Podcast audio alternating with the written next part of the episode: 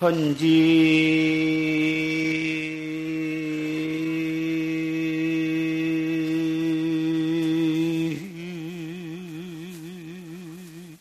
자계 탐문시로되 서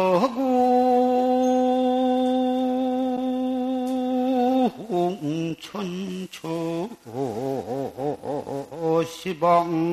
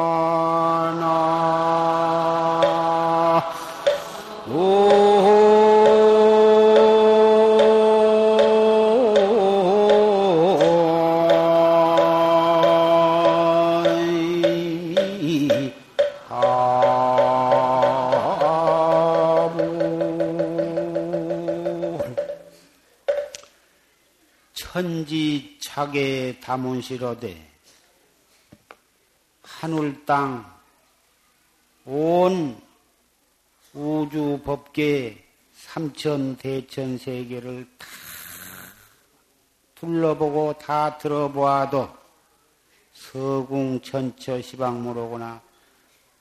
어디를 가나 어느 하늘의 시방세계 어디를 보나 어디를 가나 이와 같은 성현은 계시지를 않더라. 장부 우왕 대사문이여 대장보이시고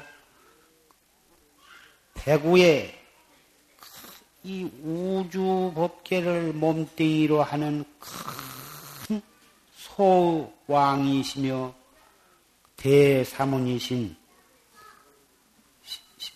사문을 심지살림 변모 등이라 온 숲속을 다 뒤지고 온 천지를 다 뒤져도 이러한 부처님과 같은 그러한 대장부요 대성현은 계시지를 않습니다. 이 개송은 서가모니 부처님께서 견성 성불하시기 전에 응당 차례로 보아서는 미륵 부처님께서 먼저 이 사바 세계의 교주로 강림을 하실 차례였었지만 이 서가모니 부처님 서가모니께서 이 개송을 읊으면서 용맹 정진을 하셔 가지고 그 공덕으로 국업을 앞질러 가지고 성불을 하셔서 미륵불 부처님이 선배이신데 그 선배를 앞질러 가지고 성불을 해서 이 사바세계의 교주로 강림을 하셨던 것입니다. 이 세상의 모든 것은 다른 사람에게 다 양보를 하고 심지어 그 목숨까지도 자기의 모든 재산과 자기의 아들과 딸까지도 보시를 할 수가 있고 양보를 할 수가 있지만은 확철대오에서 견성 성불하는 것에 있어서는 양보를 할 수가 없는 것입니다. 오늘은 갑자년 4월 초파일 서가 세존께서 이 사바세계에 탄생하신 거룩한 날입니다. 우리는 해마다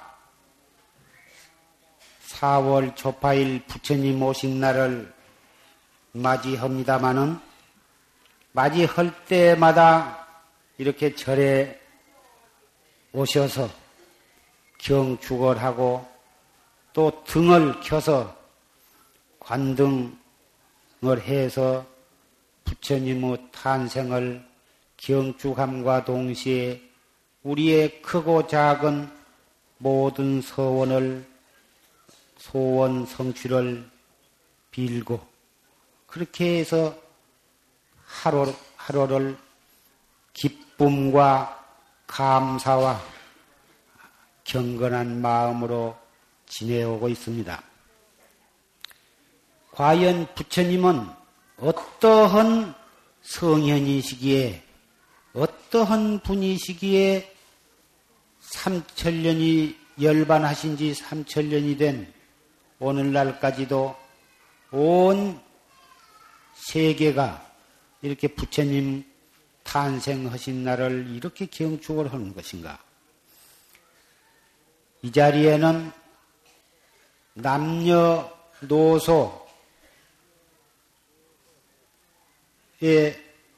신남 신녀 사부 대중이 운집을 하셨습니다. 어린 아이들이 유치원이나 학교에 가면 너는 무엇을 믿느냐? 나는 하나님을 믿는다. 너는 무엇을 믿느냐? 나는 부처님을 믿는다.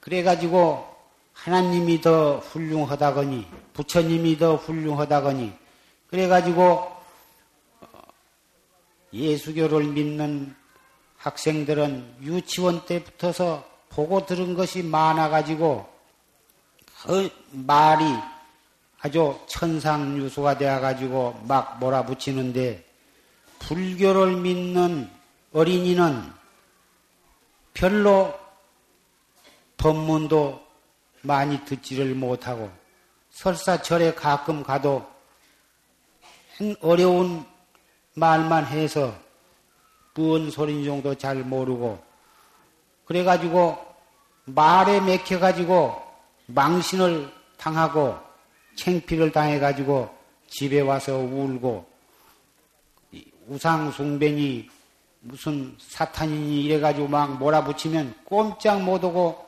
창피를 당하고 온다고 말. 오늘은 부처님이 얼마만큼 훌륭한 어른이시며 이 세계에서 하느님보다도 몇 천만 배 높고 거룩한 성현이라고 하는 것을 그 어린이들을 위해서 또 어린이를 가진 어른들을 위해서 말씀을 드리고자 합니다. 그동안에 10년을 거쳐서 법회를 해왔지만 다른 종교와 비교해서 말하지를 아니했고 다만 우리가 어떻게 공부를 해 나가야 하느냐 거기에다가 초점을 두고 대체적으로 말을 해왔습니다마는 오늘은 우리가 어떻게 공부해 나가야 하는가 하는 것은 두 번째로 미루고 맨 처음에 부처님은 어떻게 훌륭한 어른이시며 왜 훌륭한가, 얼마만큼 훌륭한가에 대해서 말씀을 함으로써 부처님 모신 날을 경축하고자 합니다. 부처님께서는 마국간에서 태어나시지를 않았습니다. 부처님은 인도 가비라 왕국의 태자로 태어나셨습니다. 아버지는 정반왕이라 하는 임금님이시고 어머니는 마야 부인이라 하는 왕비셨습니다. 그 정반왕을 아버지로 또 마야 부인을 어머니로 해서 식달타라 하는 태자가 태어나셨습니다. 그때에 관상을 아주 잘 보는 저 신만리 밖에서도 환히 부처님 태어나신 것을 알고서 얼마만큼 거룩하신가를 보기 위해서 한 선인이 찾아와서 그 시달타 태자를 얼굴을 경건하게 배우고서는 그 선인이 하염없이 눈물을 흘리면서 슬퍼했습니다. 그러니까 거기에 정반왕 임금님이나 또 왕비나 보다 그 궁중에 많은 사람들과 대신들도 이 태자가 굉장히 거룩해서 좋아할 줄 알았는데 그 선인이 우는 것을 보고 행여나 이 태자의 어떠한 어, 불길한 일이나 있어서 그런가 하고 모두 가슴에 손을 대고 걱정을 했습니다. 대관절 무엇이 어쩌길래 이 시탈태자를 보고서 우십니까? 예, 우는 것은 다름이 아니고 이 태자는 커서 출가를 하시지 아니하고 임금님이 되시면 전륜성왕이라 하는 이 세계의 왕 가운데에는 최고로 거룩한 임금님이 되실 것입니다. 전륜성왕은 무력을 사용하지 아니하고 온 세계를 통일할 수 있는 임금님인 것입니다. 왜 그러냐 하면 지혜와 덕이 원만 구족해서 그 지혜와 덕으로서 정치를 하기 때문에 자기 이웃 나라들이 모두가 다 자원해서 자발적으로 항복을 해서 들어오고 저 먼 나라 점점 멀리 멀리 해서 저 세계 끝에 있는 나라까지도 그 전륜성왕 앞에 무릎을 꿇고 자진해서 그 전륜성왕이 다스려 주기를 바라게 되는 것입니다. 그러한 전륜성왕이 되실 것이고 또 출가를 해서 도를 닦으시면 견성 성불 그 진리를 깨달아 가지고 우주의 진리와 하나가 되셔서 온 법계, 온 우주 세계에 있는 모든 고통 속에 빠져서 괴로움을 받고 있는 불쌍한 중생들을 모두 다 영원히 행복하게 해줄 수 있는 그러한 부처님이 되실 것입니다. 그렇다면 좋은 일인데 춤이라도 덩실덩실 추어야지 왜 그렇게 우십니까? 그것은 다름이 아니고 이 실탈태자께서 출가를 하셔가지고 부처님이 되신 때에는 이미 저는 나이가 너무 많아서 부처님 성불하실 때까지 살아있지를 못하고 죽게 되기 때문에 그것이 슬퍼서 지가 울고 있습니다. 과연 그렇겠다고. 그리해서 어, 그 실탈태자를 참 온 국민이 다 마음에서부터서 우러나서 경축을 했는데 불행하게도 실달태자가 탄생하신 뒤 7일 만에 부천 실달태자를 낳아주신 어머니 마야 부인께서는 어, 돌아가셨습니다. 그래가지고 그 이모 마파자파티께서 계모로 들어오셔가지고 그 언니가 돌아가신 그 십달태자, 십달태자 어머니가 바로 마하파자파티의 언니가 되니까 그 언니의 아들이신 그 실달 태자를 당신 친아들처럼 잘 길러가지고 결혼을 시키시고 또 거기에서 어, 나후라라고 하는 아들까지 낳으시게 되었습니다. 그 실달 태자는 이 그렇게 아들을 결혼을 해가지고 아들을 낳으셨지만 항시 어떻게 하면은 이 고해에 빠진 이 가엾은 중생들이 영원히 행복할 수 있는 길은 없을 것인가? 항시 그것을 마음으로 근심을 하셨습니다.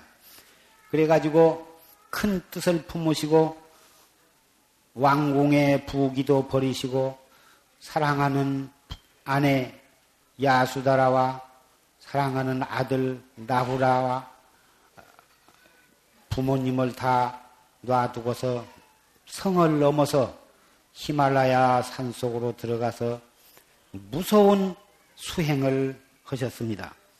처음에 들어가서 어, 여러 거룩한 훌륭하다고 한 선생님들을 찾아가서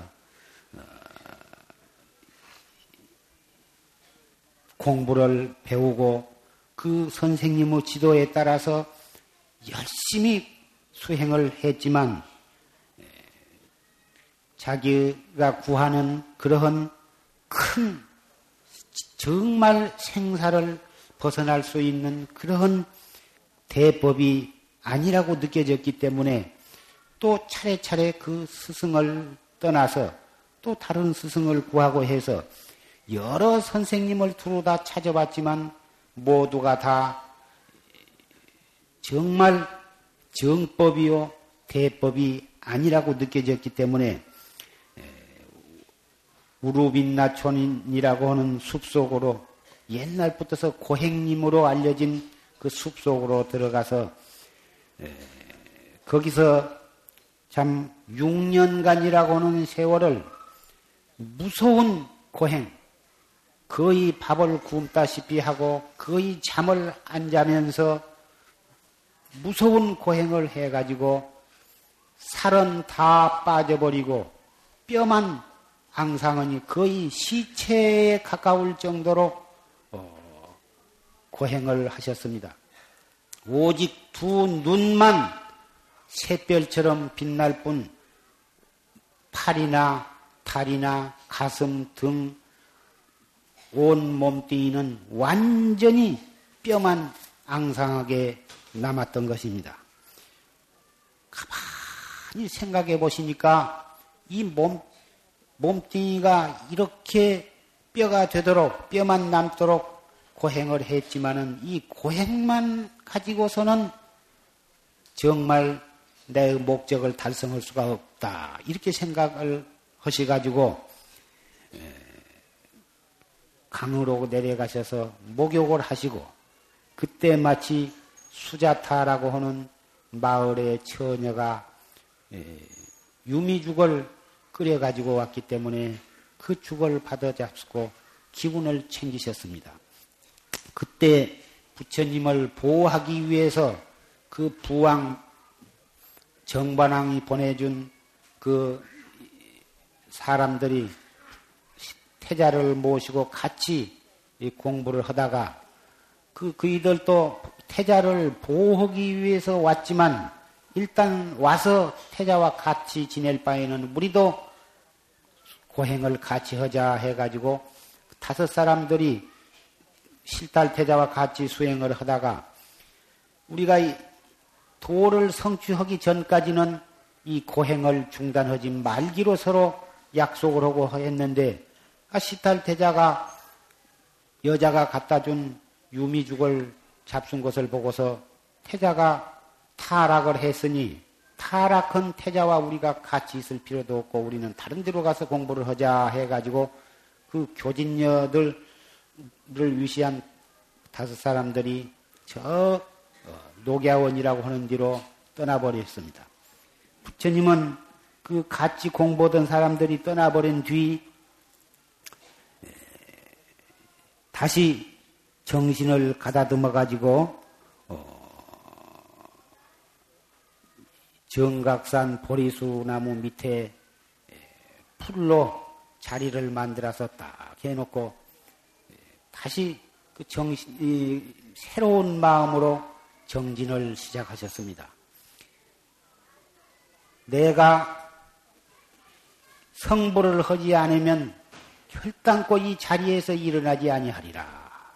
이러한 결심을 해가지고 그 보리수나무 밑에서 앉아서 정진을 하시는데 하루 이틀 일주일 또 일주일 해서 7일이 7일이 7번 7칠은 49 49일이 되던 날 새벽에 저 동쪽에서 찬란히 빛나며 반짝이는 샛별을 보시자마자 확철 대오를 해서 성불을 하시게 되었습니다.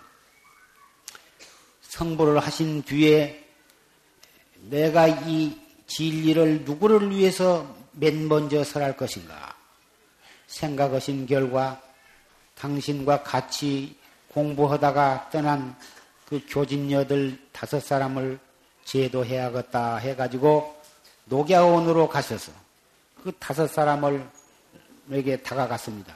그 교진녀들이 앉아서 보니까 저만큼 부처님이 오신다고 말. 십달 태자가 와.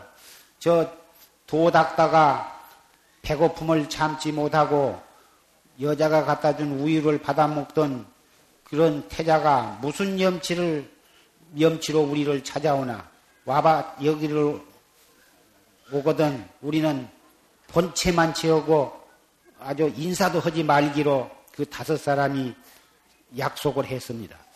십달 태자가 차츰차츰 가까이 왔습니다.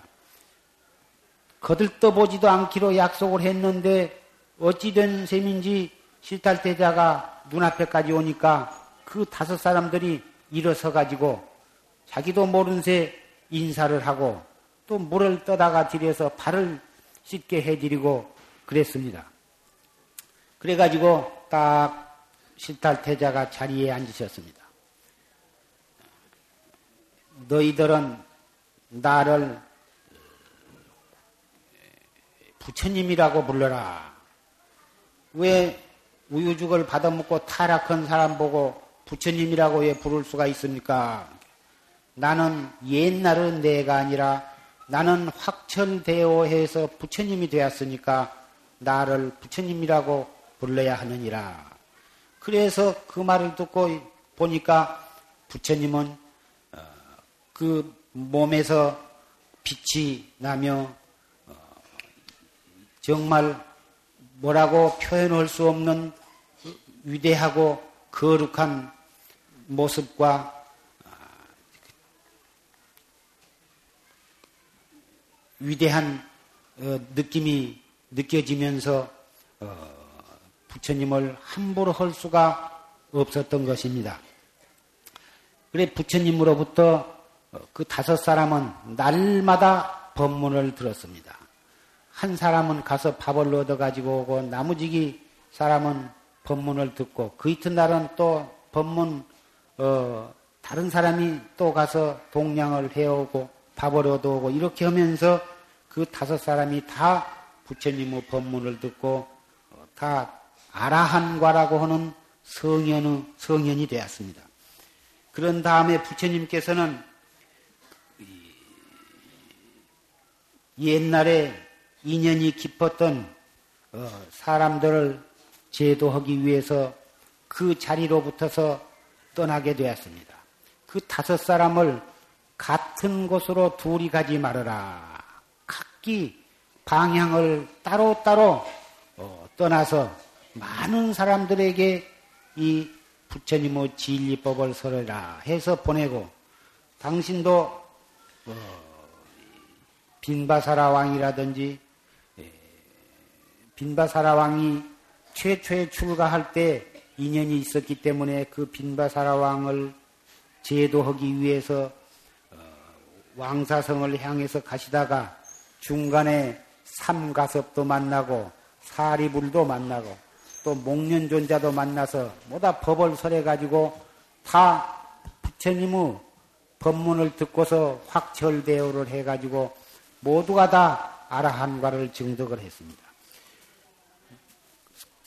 부처님이 되신 뒤에 3년 만에 당신을 낳아서 길러주신 임금님 정반왕을 찾아가 배웠고 찾아가서 또 부왕에게 법을 설해서 깨달음을 얻게 하시고 그래가지고 난타와 아란 또 당신이 두고 오신 나후라 아들들을 모두 어, 제도를 하셔서 다 출가를 시키셨습니다. 그래가지고 인도에 천하를 두루 다니시면서 간지스강 남북을 왕래하시면서 열반하실 때까지 49년 동안 8만 4천 대법문을 설하셔가지고 수없는 중생을 제도를 하셨습니다. 그때의 부처님을 잘 받들어 모신 사람이 누구냐 하면은 어, 빈바사라 왕이라든지 아사세 왕이라든지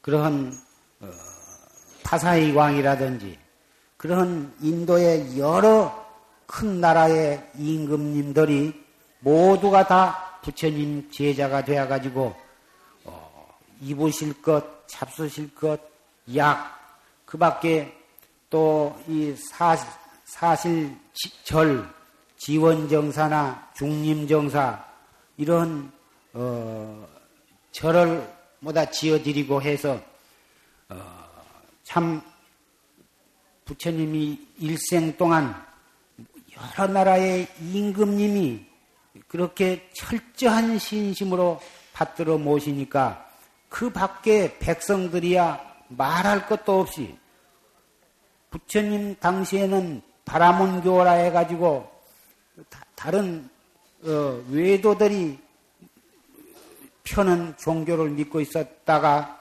부처님께서 나오셔가지고 불법을 펴니까 그 외도를 믿던 모든 사람들이 전부 불교를 다 믿게 되었던 것입니다.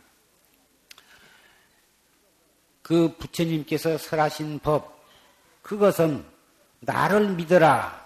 그러면 너희들이 복을 받는다. 이러한 법을 설하신 것이 아닙니다.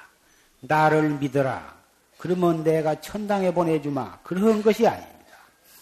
불교에 있어서는 천당에 가고 복을 받고 부자가 되고 그런 것은 문제를 삼지를 않습니다. 물론 불교를 믿고 불공을 드리고 기도를 하고 염불을 하고 또는 좋은 일을 많이 하고 하면 천당에도 갈 수 있고 또 부자도 될 수 있고 자기 소원도 성취를 할 수가 있습니다만은 불교는 그러한 것이 목적이 아닙니다.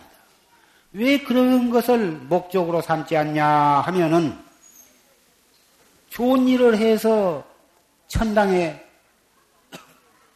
가보았자, 물론 천당에 가면 아무 괴로운 일이 없습니다. 무엇이든지 내가 마음 먹은 대로 다 되고, 보는 것, 듣는 것, 느끼는 것이 다 편안하고 기쁘고 좋은 일만 있습니다. 그러나 자기가 좋은 일을 한 만큼 다 받아버리면 다시 또 이 지상이나 지옥이나 축생으로 다시 떨어져 버리게 된 것입니다. 천당이라는 데는 영원성이 있는 것이 아니에요. 얼마 동안 복을 받고 재미있게 살다가 자기가 어, 지어놓은 복을 복이 떨어져 버리면 다시 떨어져 버린다. 마치 은행에다가 저금을 아무리 많이 해 놔도 이리 쓰고 저리 쓰고 하다 보면 그 통장이 다 예금해 놓던 액수가 떨어져 버리면 다시 빈 털터리가 되는 거와 마찬가지인 것입니다. 그래서 천당에 복을 지어 가지고 좋은 일을 많이 해 가지고 천당에 간 것은 무엇과 같다 하면은 활을 하늘을 향해서 아무리 기운신 장사가 활을 하늘에다 대고 쌓아 올려 봤자 올라간 만큼 올라갔다가 힘이 닿으면 다시 거꾸로 방향을 바꾸어 가지고 다시 땅으로 뚝 떨어진 것과 같다 그것입니다. 그래서 그렇게 천당에 가는 것을 원하지를 않습니다. 기왕 무엇을 원하느냐? 불교에서는 무엇을 원하느냐 하면 영원히 행복한 것을 원한다고 말이에요. 어떻게 하면 영원히 행복할 수가 있느냐? 내가 부처님이 되는 것이. 내가 부처님이 되어버리면 일체 괴로움으로부터서 영원히 해탈해버려. 부처님이 된다고 하는 것은 이 진리, 생사, 고, 가 없는 생사 고해로부터 벗어나는 진리와 내가 하나가 되어버리는 거예요. 그래서 내가 그것을 갖다가 성불이라 부처님이 된다. 부처님이 되어버려야지. 부처님 종로로 해봤자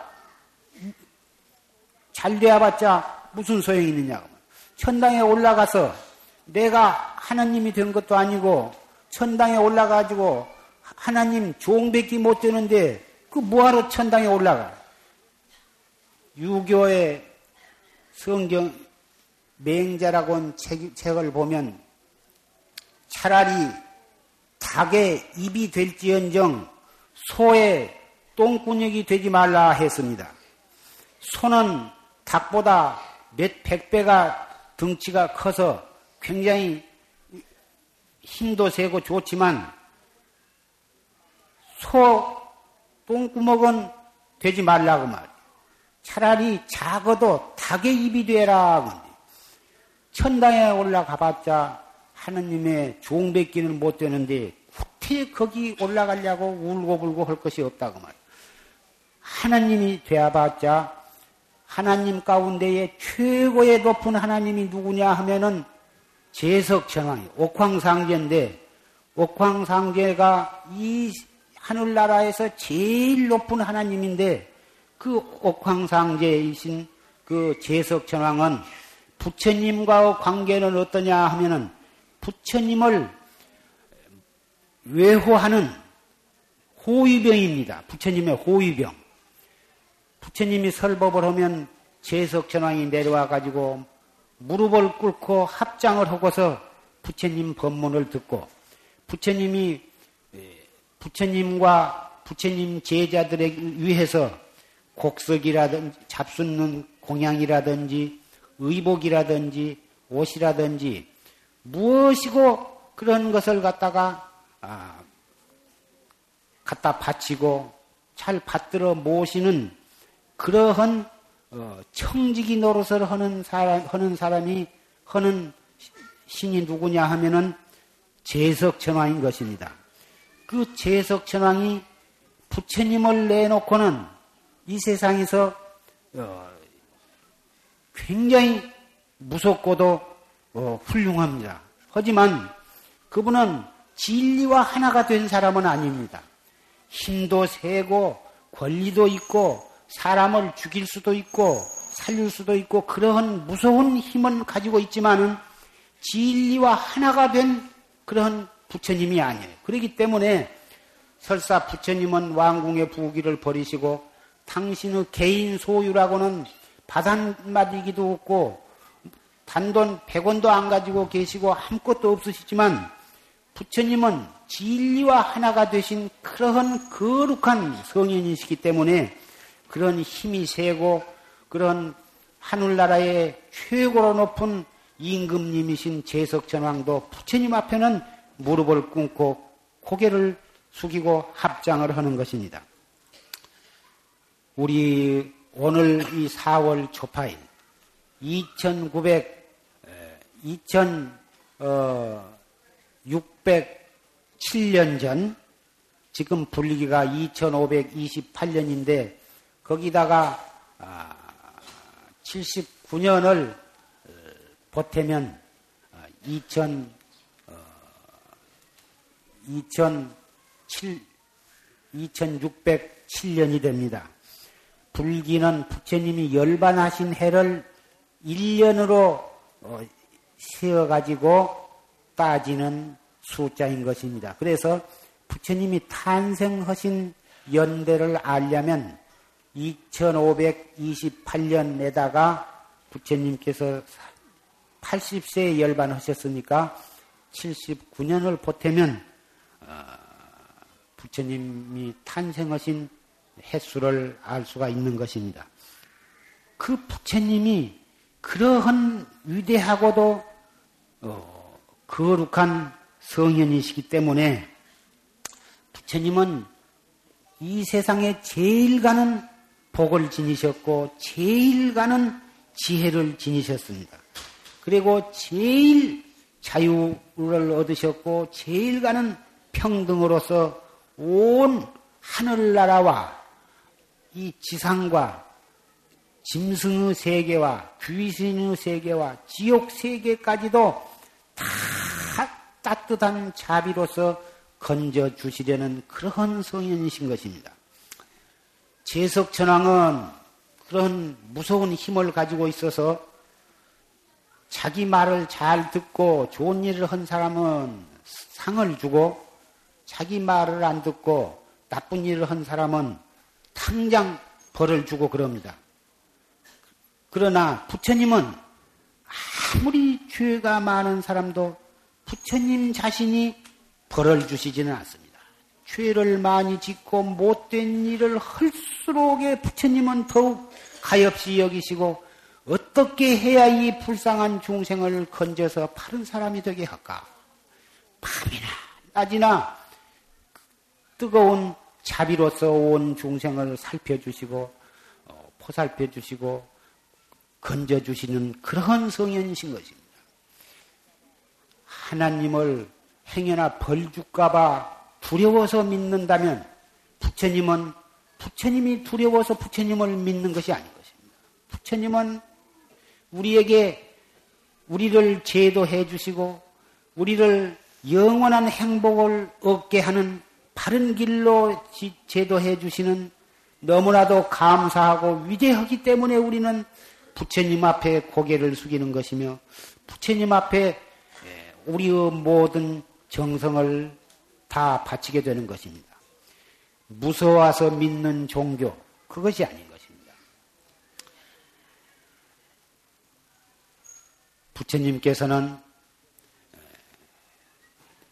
80세를 일기로 열반하실 때까지 성불하신 뒤에 49년 동안을 앉을 자리 더울, 더워질 겨를이 없이 인도 천지를 다니시면서 어, 그 많은 거룩한 법을 설하셨습니다.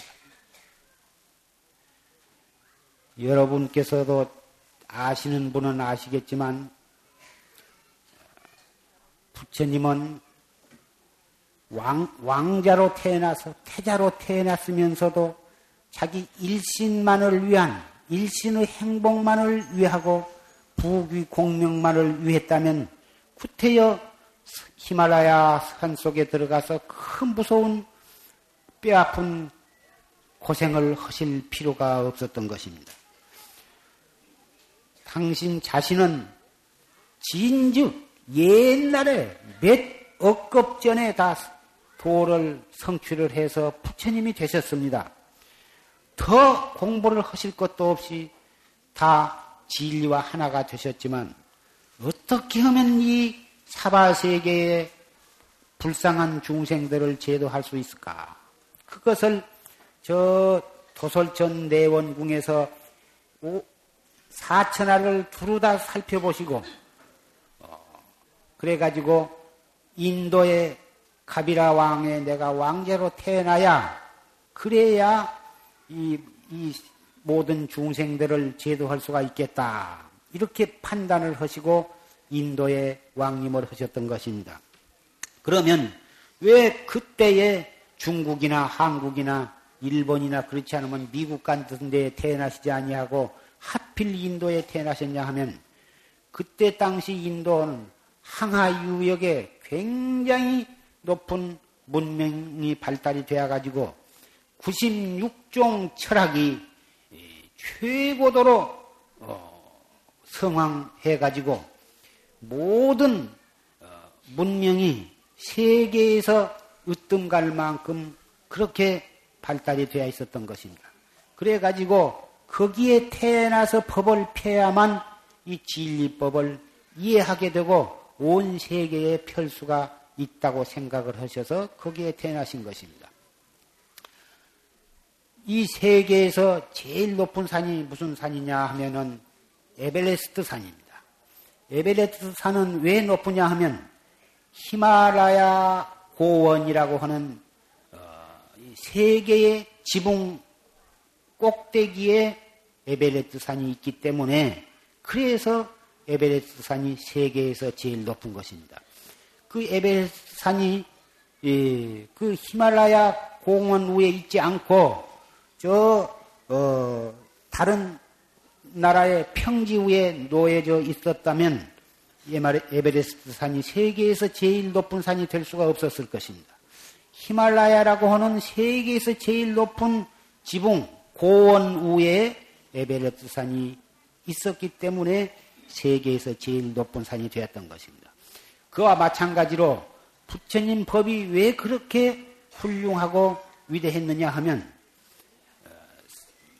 2607년 전 부처님께서 인도에 태어나실 무렵 인도에는 96종 어, 철학이 발달을 하고 모든 문물이 문명이 발달을 해가지고 사람들의 어, 모든 수준이 세계에서 제일 어, 높았기 때문에 거기에서 태어나가지고 어려서 그 모든 철학과 학문과 무술과 모든 것을 다 통달을 하셨습니다. 출가하시기 전에 그래 가지고 출가하셔서 6년 만에 진리를 깨달으시니까 그 진리를 깨달아 가지고 법을 펴시는데 출가하시기 전에 얻으셨던 모든 통달했던 그러한 것들이 전부 부처님께서 깨달아 가지고 법을 설하시는데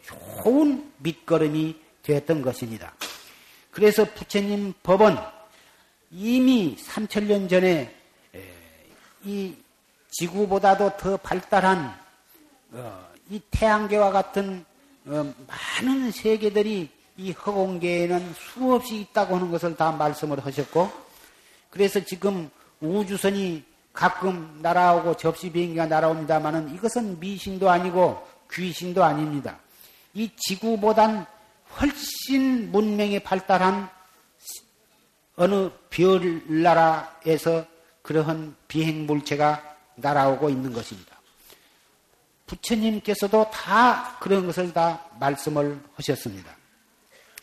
그리고 부처님께서는 현미경을 사용하시지 않았지만은 우리의 땀구멍이나 물방울 속에 구억충이라고 하는 미세한 벌레, 균이 있다고 하는 것도 다 말씀을 하셨고, 부처님께서 이 오늘날 3천년 뒤에 오늘날 세계가 뭐다 싸움이 일어나 가지고 어, 말세가 되어서 서로 남을 죽이고 하는 그러한 싸움을 어, 해 가지고 어, 자기만 잘 살려고 하고 잘 살기 위해서 남을 죽이려다가 자기도 해를 받게 된다고 하는 것도 다 말씀을 하셨습니다.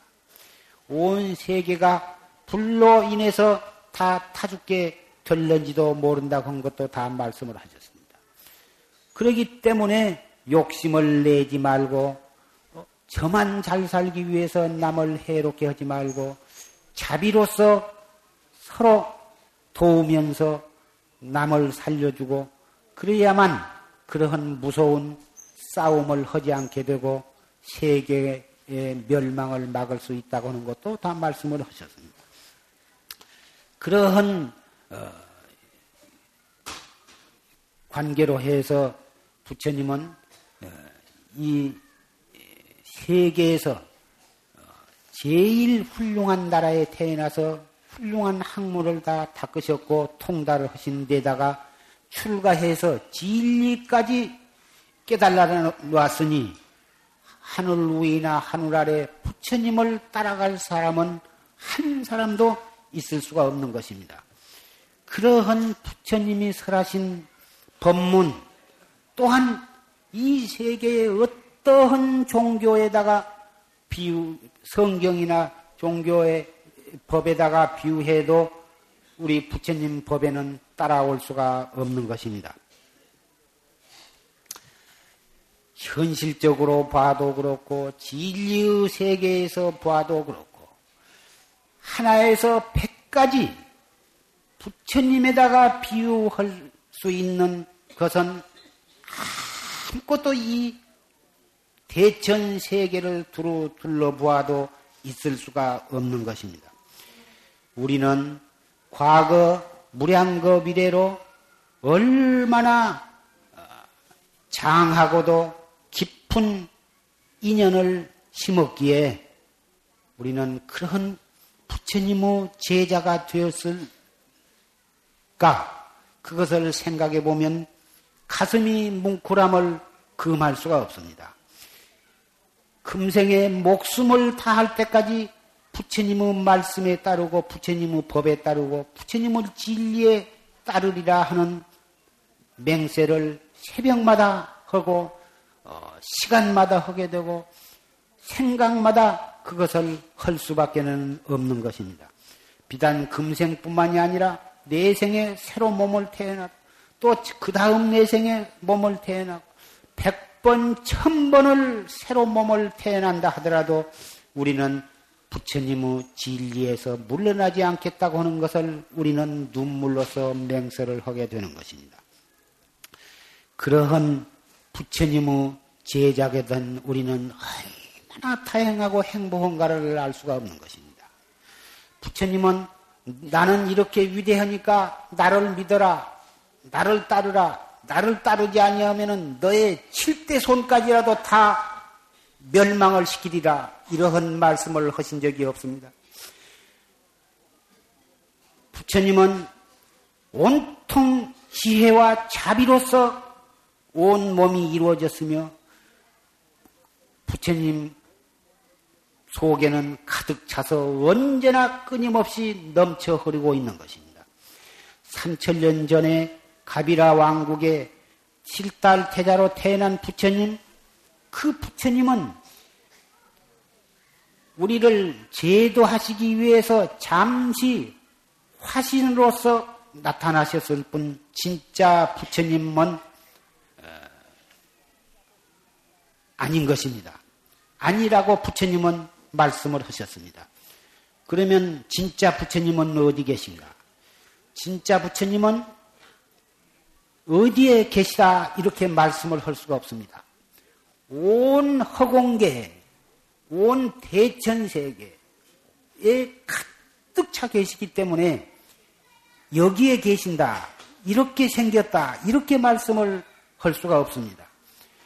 우리의 몸뚱이도 그 부처님의 일부라 말할 수가 있고, 우리의 생각, 마음도 그 위대한 부처님의 일부라 말할 수도 있습니다. 우리가 눈을 감아도 부처님 품 안에 있고, 눈을 떠도 부처님 품 안에 있다고 말할 수도 있습니다. 부처님은 여기에 계시다, 이렇게 생겼다고 말을 할 수는 없지만은 온 세계에 꽉 차 있는 저 태양으로부터 달, 저 수없이 많은 별들, 반짝이는 별들, 산에 그 많은 나무들, 바위, 돌, 이, 이 지구상에 있는 모든 것들이 부처님의 몸뚱이의 일부라고도 말할 수가 있습니다.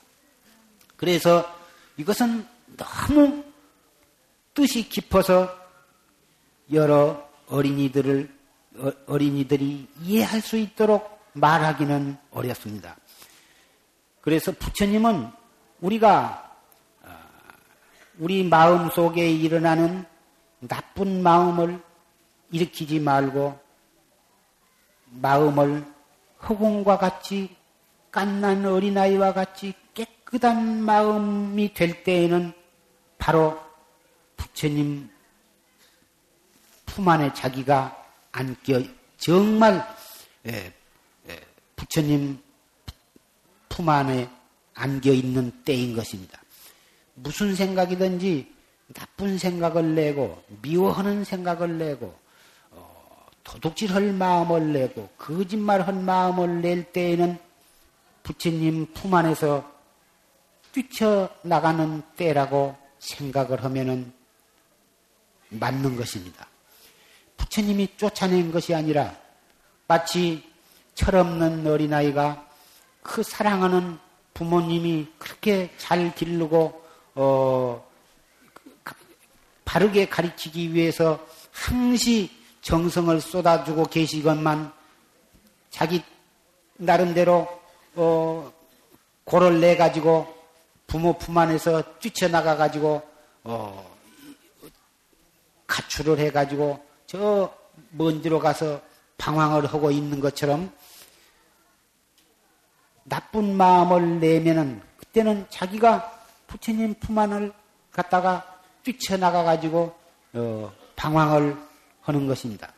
그러다가도 언제라도 아, 내가 참 잘못했다. 내가 다시는 이런 나쁜 마음을 먹지 말아야겠다. 이 생각을 먹고 자기의 깨끗한 마음으로 돌아오면 벌써 집안에서 뛰쳐나갔던 어린아이가 자기 어머님이나 아버지가 계신 집으로 돌아가서 부모님 앞에 잘못했다고 눈물을 흘리면서 사과를 하고 앞으로는 말 잘 듣고 공부도 잘할게요. 이렇게 한 거와 마찬가지인 것입니다.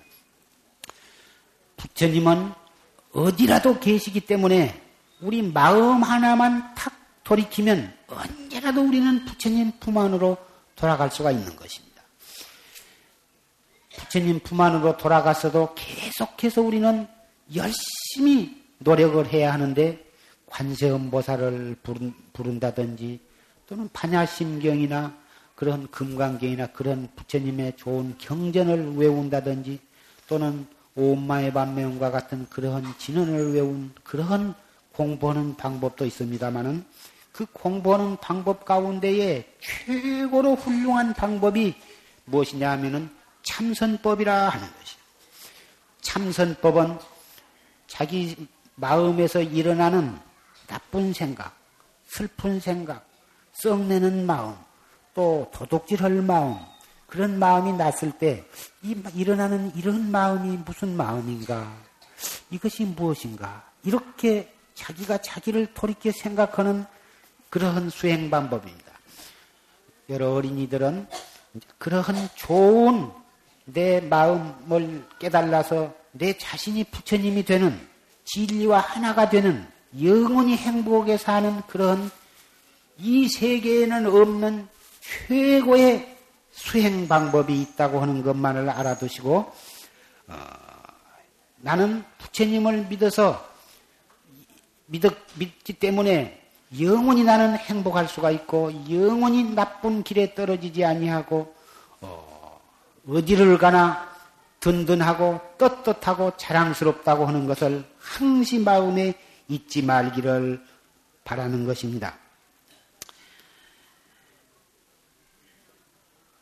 우리 부처님은 지금도 우리를 위해서 계속 설법을 하고 계십니다.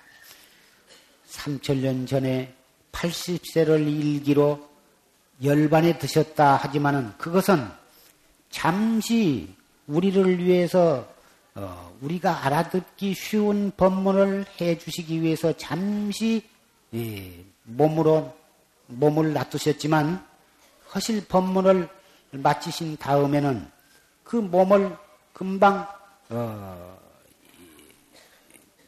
다시 진리의 몸으로서 바꿔 버리신 것입니다.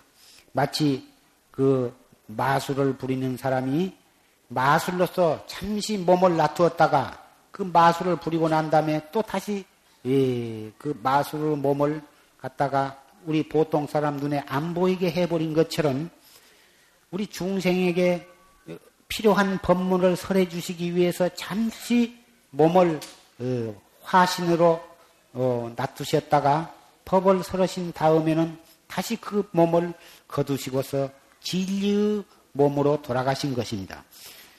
그 잠시 놔두신 그 몸은 거두셨지만은 부처님의 진리의 몸, 비로자나 법신불은 죽었다 살았다 나타났다 없어졌다 그런 것이 아닙니다. 그 부처님은 인도의 인도의 천지에도 꽉 차 계시고 우리나라에도 꽉 차 계시고 중국에도 계시고 이 우주 세계에 허공 이 이 허공 세계에 꽉 차 있는 것입니다. 그 부처님은 불에다 넣어도 타지 아니하고 물에다 넣어도 젖지 아니하고 용광로에다 넣어도 녹지도 않는 것입니다. 그러한 부처님을 우리는 부처님이라고 진실로 믿는 것입니다. 지금 우리 법당에 이 부처님이 노랗게 금물을 금을 입힌 예, 비로자나 부처님 상이 모셔져 있는데 이 부처님은 흙으로 만들어졌습니다. 흙으로 만들어졌지만 이 흙으로 만든 이 부처님을 부처님 앞에 우리가 숨으로써 자기의 잘못을 반성하고 깨끗한 마음이 되어서 자기 마음 속에 있는 부처님을 찾기 위해서 어, 그, 그러한 동기를 갖기 위해서 이렇게 불상을 모셔놓은 것입니다. 이것은 우상숭배가 아닙니다. 여러분이 어, 존경하는 어떤 어, 선생님이 계실 때에는 그 선생님을 선생님의 사진을 찍어서 딱 붙여놓고 그 선생님을 선생님이 그리울 때에는 그 선생님의 사진을 보는 것과 같이 또 부모님 사진 딱 찍어서 딱 모셔놓고 부모님이 먼지 가시고 안 계신다든지 또는 돌아가시고 안 계실 때에 그 부모님의 사진을 봄으로써 그리운 마음을 달래고 그 부모님이 나를 낳아주신 은혜를 생각하고 그 사진을 볼 때마다 자기가 착하고 씩씩하게 잘하고 공부해서 그 위대한 사람이 되리라고 자기 마음을 다지는 것과 마찬가지입니다. 부처님은 이미 그 열반에 드시고 우리의 육안으로서는 그 부처님을 배울 수 없지만 그때 그 부처님의 모습과 똑같이 이렇게 흙이나 나무로 조성을 해서 모셔놓고 살아계신 부처님처럼 믿고 공부를 열심히 하기 위해서 우리는 이 부처님을 모신 것입니다. 부처님은 너무나 위대하고 거룩하시기 때문에 부처님 자신은 나를 섬겨라, 나를 섬기지 않으면 벌을 준다 이런 말씀은 아니하셨지만 우리는 마음에서 우러나와서 그 부처님의 모습 앞에 상 앞에 예배를 하게 되고 이렇게 부처님이 열반하신 부처님이 부처님 오신 날을 기해서 해마다 이렇게 거룩한 마음으로 부처님의 탄생을 축하하게 되는 것입니다. 오늘은 앞으로 어, 해가 아, 지면 어, 정성스럽게 등에다가 촛불을 켜고 어, 부처님의 탄생을 축하하게 됩니다. 어째서 부처님 오신 날에는 저렇게 불을 켠가? 불을 켜면은 소원을 성취한다니까 불, 나도 가서 불을 켜봐야겠다. 또 윤달이 든 해에는 세절을 가서 등을 켜면 참 좋다더라. 그래서 빨리 법문이 끝나야 다른 데에 갈 텐데 배가 고픈데 혹 이런 생각을 하실는지 모르지만 정말 이, 이 말을 여러분이 들으셔야 합니다. 왜 등불을 켠가? 그 뜻을 알고 켜야만 하는 것입니다. 부처님이 이 사바세계에 오신 것은 중생들의 마음 속에 지혜의 등불을 켜주시기 위해서 오신 것입니다. 중생은 각기 자기 마음 속에도 부처님이 있건만은 욕심과 욕심이 많고 썩내는 마음이 많고 어리석은 마음이 꽉 차 있기 때문에 자기 마음 속에 진짜 부처님이 들어있지만 그 부처님을 모르고 그래가지고는 이 불행한 마음을 가지고 썽을 냈다, 욕심을 냈다, 몸부림을 치고 그러니까 그것이 가엾어서 너희들 마음에도 나와 똑같은 부처님이 들어있다고 하는 그 지혜를 가르쳐 주시기 위해서 오셨어요. 캄캄한 우리의 중생의 마음 속에다가 지혜의 등불을 켜주시기 위해서 오셨다 그 말이에요. 그렇기 때문에 그 부처님이 켜주신 그 지혜의 등불이 너무너무 고마우니까 우리도 부처님 오신 날에는 등불을 하나씩 켜자. 그래가지고 부처님의 은혜에 감사드리고 동시에 우리의 마음 속에 우리 손으로 손수 등불을 한번 켜보자. 그러한 마음을 다지기 위해서 등불을 이렇게 켜게 되는 것입니다. 등불을 켬으로써 자기의 잘못한 일을 반성하고 잘못된 성격과 버릇을 반성하고 그리고 새 사람이 되어 보자 이거예요. 그래 가지고 그동안에는 불교를 믿는다. 절에 가서 절에도 잘 다니고 불공도 드리고 시주도 하고 했지만은 그런 껍데기로만 했지 진짜 마음속으로는 영판 어, 참 사람이 되지를 못하고 못된 성격을 그대로 쓰고 그 고약한 시커먼 욕심을 계속 부리고 남을 미워하고 남을 용서할 줄 모르고 자기 이익을 위해서 남을 해롭게 하는 것을 서슴없이 하고 아 이렇게 해온 사람은 혹시 없을런지 그런 마음이 있고 그러한 잘못이 있다고 하는 것을 자기의 가슴에 손을 대고 양심적으로 반성을 해보시고 오늘 불을 켤 때에 과거의 그러한 잘못을 깨끗이 아주 녹여버리시고 그 촛불에 다 그것을 어, 다 살아버리시기를 부탁을 드립니다.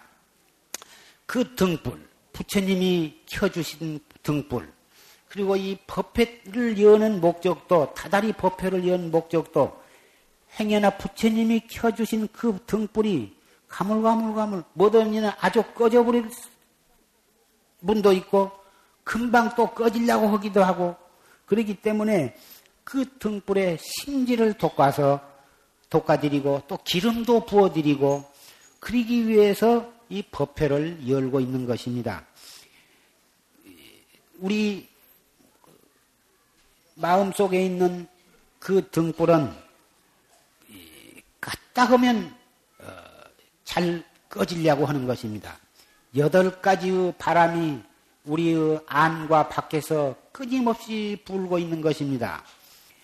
어, 무슨 바람이 부냐 하면은 회여 누가 나를 회방을 한단 말이에요. 헐고 뜯고 그러면은 그것이 바로 어, 여덟 가지 바람 중에 하나입니다. 누가 나를 미워하고 욕하고 그러면은 오장이 확 뒤집어지는데 그때 벌써 불이 거의 꺼질 뻔하는 때인 것입니다. 그때 퍼떡 돌이켜서 냉큼 관세음보살을 부르든지 이 무엇고 화두를 들든지 하면은 그 꺼질라고 하는 불을 가리워 가지고 안 꺼지게 보호하는 것이 될 것입니다. 그 다음에 누가 나를 칭찬하면 칭찬만 하면 입이 귀까지 쫙 찢어지면서 그렇게 좋아하거든. 그것도 벌써 여덟 가지 바람 중에 또 바람을 타고 있는 것입니다. 누가 나를 칭찬하거나 나를 헐고 뜯고 비방을 하거나 그런 것도 다 여덟 가지 바람 중에 하나가 되는 것입니다. 또 내가 어떤 괴로운 일을 당했을 때, 나의 마음에 반대되는 내가 하기 싫은 일을 당했을 때, 괴로운 일을 당했을 때도 벌써 그 괴로운 뒤에 내가 말려 들어가면 그것도 여덟 가지 바람 중에 내가 벌써 어, 흔들리고 있는 증거인 것입니다. 빨리 마음을 돌이켜서 화두를 들거나 관세음보살을 부르면 아주 꺼져버린 뒤에서 겨우 면하겠지만 빨리 돌아오지를 못하고 계속 거기에 빠져 있고 내가 돈을 잘 보고 재수가 있어서 사업이 잘 되고 아들이 공부를 잘하고 뭐다 신랑이 나를 이뻐해주고 아내가 나를 갖다가 잘 비율을 맞춰주고 하면 흐뭇하고 좋아서 어쩔 줄을 모르지만 좋아서 못, 못 견디는 것도 또 여덟 가지 바람에 또 휘말려 들어간 거 있는 것입니다. 그래서 언젠가도 말씀드렸지만 어떤 괴로운 일을 당해도 퍼뜩 돌아와서 자기의 본 마음으로 돌아와. 화두를 들거나 관세음보살을 하는 사람은 관세음보살이라도 부른다면 그 팔풍에 휘말려 들어가지 아니하고 그 않은 찰나에 꺼지기 전에 그 지혜의 어, 불을 바람으로부터 보호하게 되는 것입니다. 이렇게 볼 때에 그 불이 아니 꺼져야 꺼졌다 하면은 마귀가 불이 달리고 아금니가 입 밖에까지 나와가지고 삽시간에 사람을 질겅질겅 씹으면서 피를 빨아먹는 그런 파왕 마순이 파왕 마왕 파순이의 무리들이 우리를 갖다가 침범해 들어온 것입니다. 지혜의 불이 꺼지지 않는 밝은 상태에 있는 한은 마구니가 침범을 못하는 것이고 그 지혜의 불이 꺼져가지고 껌껌해졌다 하면 즉각 마왕 파순이의 무리가 우리의 침범에 들어오는 것입니다. 이렇게 본다면은 1분 1초도 우리는 화두를 놓쳐서는 아니 될 것입니다. 좋은 일을 당해도 너무 좋아하는 데에 빠지지 말 것이며 어려운 일을 당해도 어려운 데에 휘말려 들어가지 말고 팍떡 생각을 돌이켜서 화두를 들, 든다면 우리는 어, 지혜의 등불이 꺼지지 아니할 뿐만 아니라 마구니의 침범을 받지 아니할 뿐만 아니라 영원히 행복을 누릴 수 있는 생사해탈, 확철대오 해서 견성 성불을 할 수가 있는 것입니다.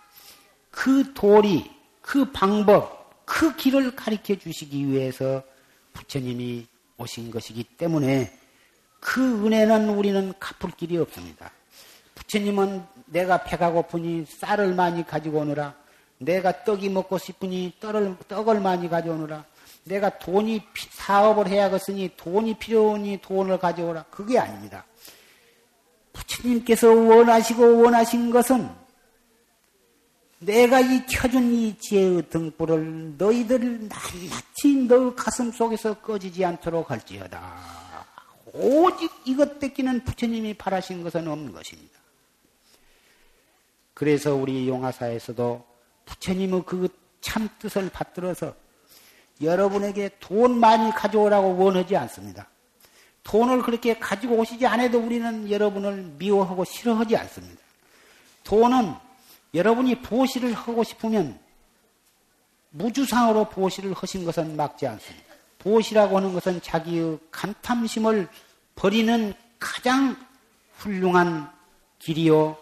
여러분이 아, 지혜와 복을 쌍으로 닦아가는 데에 필요한 수행의 한 방법이기 때문에 그것은 좋은 일이기는 하나 내가 바라는 것은 그것보다도 한 걸음 앞서서 여러분의 가슴 속에 지혜의 등불이 잠시도 꺼지지 않는 것을 나는 바라고 바랄 뿐인 것입니다. 그래서 돈이 없으니까 용화사 아, 절에 가고 싶어도 못 간다. 절대로 그런 말씀을 하지 마세요. 언제라도 오셔서 법문을 듣고 언제라도 오셔서 이 법당에 와서 부처님께 참회하고 그리고 새로운 마음, 기름을 돋아가시고 바람에 불이 꺼지지 않도록 보호해서 우리 한 사람도 나고자가 없이 기어코 금생에 도업을 성취할 것을 다짐하면서 오늘 어, 부처님 모신 날 봉축하는 법요식의 법어를 마치고자 합니다. 천사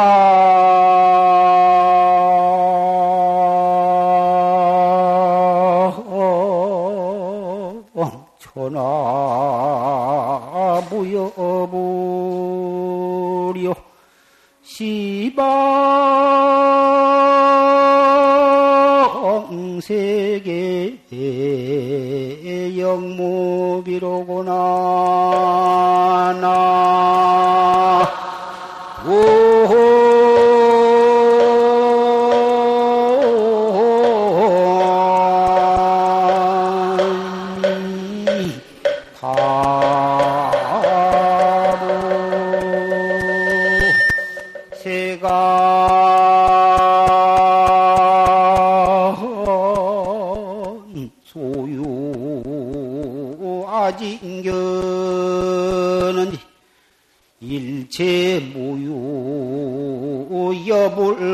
천상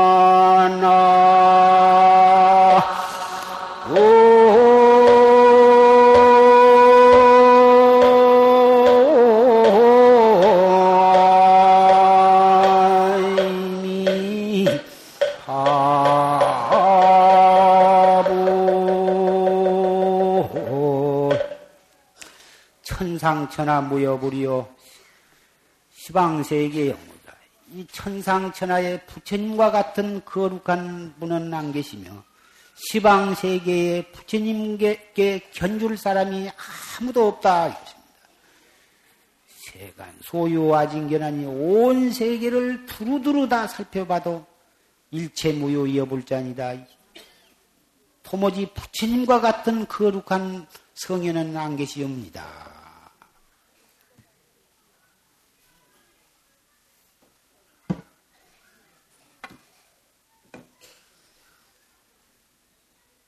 오늘 갑자년 부처님 오신 날 법요식에 동참하시고 청법하신 여러 신남 신녀 사부 대중 여러분은 이 공덕으로 여러분이 과거에 아무리 많은 죄를 지었다 하더라도 이 공덕으로 봄눈 녹듯이 다 녹아졌을 녹아진 것입니다. 앞으로 새로, 새로 죄를 짓지 않도록 어쨌든지 이목구를 열심히 하셔서 영원한 행복을 누리시고 나아가서는 모든 중생을 다 제도할 큰 원을 가지시기를 부탁을 드립니다.